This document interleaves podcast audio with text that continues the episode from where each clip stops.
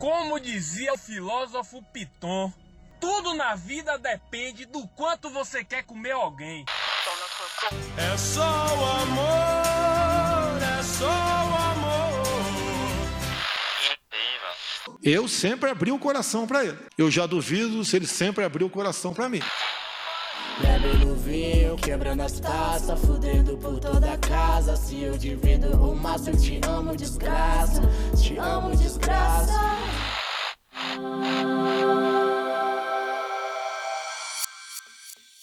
Olá, humanidade! Emocionais e carentes bípedes que acreditam até hoje que a família é uma ideia do caralho. Aqui quem vos fala é Deus, o voyeur primordial, o Christian Grey do seu feitiço espiritual, o que te aconselha a não enviar aquela mensagem enquanto tá consumindo a bebida alcoólica, porque vai na merda e você no dia seguinte desabafa com quem?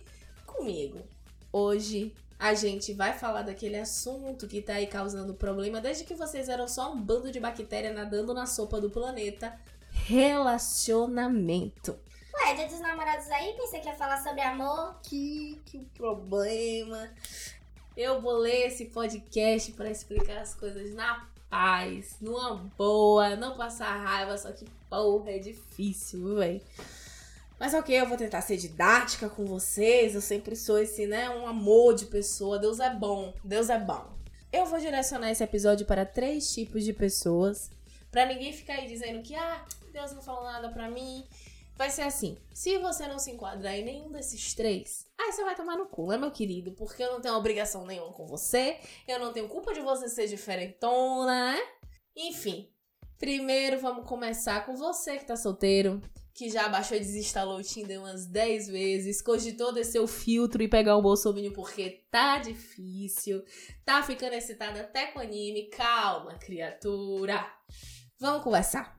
O negócio é o seguinte: o tesão é um grande motivador na humanidade. Alguns de vocês só tomam banho direito quando tem tesão.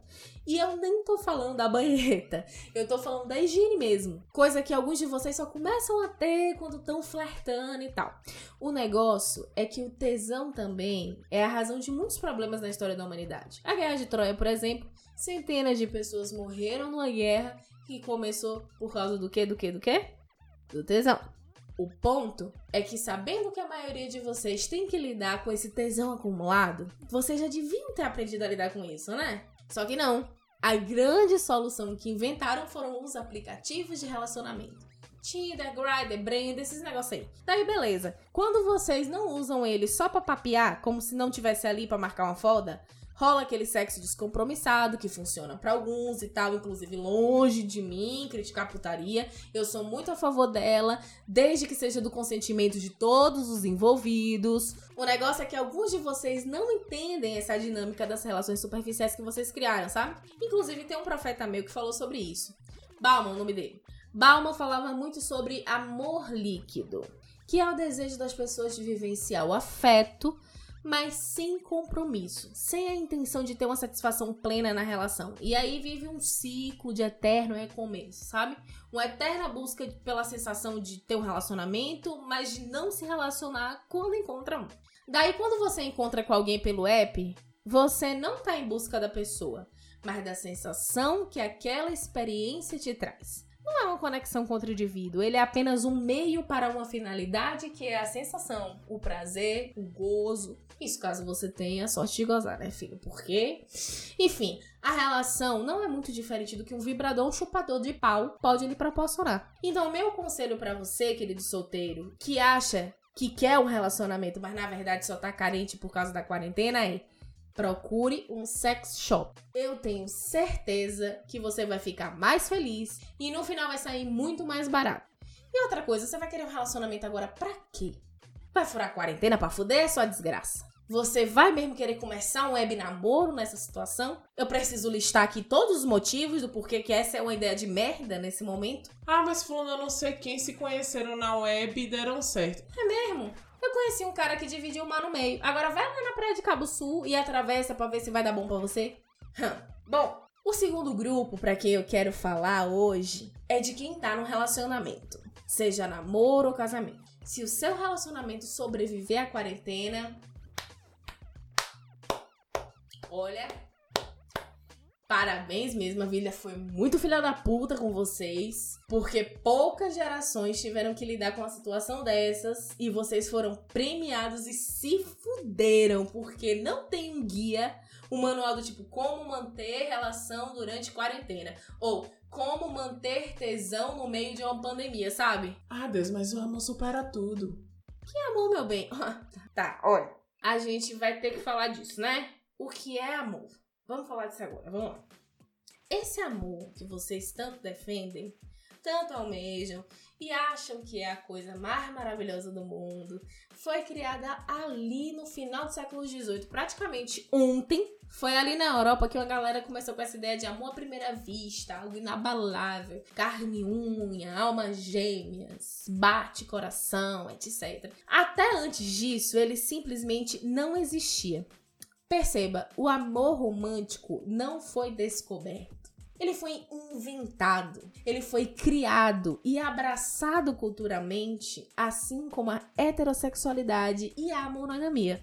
É, é isso mesmo. A monogamia foi inventada, ela nunca foi a norma, inclusive, muito pelo contrário, diversas culturas eram não monogâmicas antes das colonizações. Mas, claro, para vocês, os povos não brancos são bárbaros. Civilizado é tudo que foi adotado pelos europeus. Vocês amam babar ovo pro europeu. Se vier com selo cristão, então, é, vocês gozam, vira absoluto, regra natural da vida. Não importa que foi criado ontem. Enfim. A normatização da monogamia teve muito a ver com a manutenção da propriedade privada. O homem é o patriarca da família. Ele precisa garantir que os seus bens passem como herança ao seu herdeiro legítimo. Precisa que o seu capital permaneça em sua família. A forma de garantir isso é a monogamia. A mulher submissa ao seu marido pertence apenas a ele, o que garante que os seus filhos são legítimos e a sua propriedade privada está salva em sua linhagem. Isso vira tradição, tradição vira regra, regra institucionalizada e chegamos aqui com você acreditando que foi sempre assim. Mas por que, é que eu tô dizendo isso? Para você abrir seu relacionamento? Não, meu anjo. É para você entender que nunca houve uma regra de como deve ser um relacionamento. A humanidade vive tentando entender a lógica dos relacionamentos, encontrar padrões, mas no fim, o que você tem com quem você se relaciona é unicamente de vocês. Conversem, discutam, cheguem em acordos saudáveis para vocês. Observe se você está feliz na relação e se ela ainda faz sentido para você. Ou se você só se acostumou com ela e tem preguiça de terminar. Tipo eu que me acostumei com a presença de vocês e fico nessa de gravar podcast ao invés de acabar com tudo nessa porra. Enfim, por último, mas não menos importante, eu quero falar para um grupo que é o meu amorzinho, são os meus preferidos. Mas Deus não faz acepção de pessoas. Eu faço sim, eu faço. Ou tu acha que eu amo todo mundo? Acorda, meu filho. Tu acha que eu amo teu pai, aquele merda? Tua tia, aquela racista do caralho? Aliás, eu quero que sua família se foda. Mas enfim, eu quero falar agora para os meus preferidos, os assexuais. Independente de você estar num relacionamento ou não, se você é assexual em qualquer lugarzinho na escala da sexualidade, fique sabendo que você é perfeito igual à divindade que criou o universo. Para você eu só tenho meu amor e afeição e um lugar especial no meu coração. O resto eu suporto. E se você não sabe direito o que é a sexualidade, ou acha, sei lá, que é doença, procura se informar um pouco mais. Usa o Google porque o episódio já tá ficando longo e eu não tô aqui para ficar explicando isso.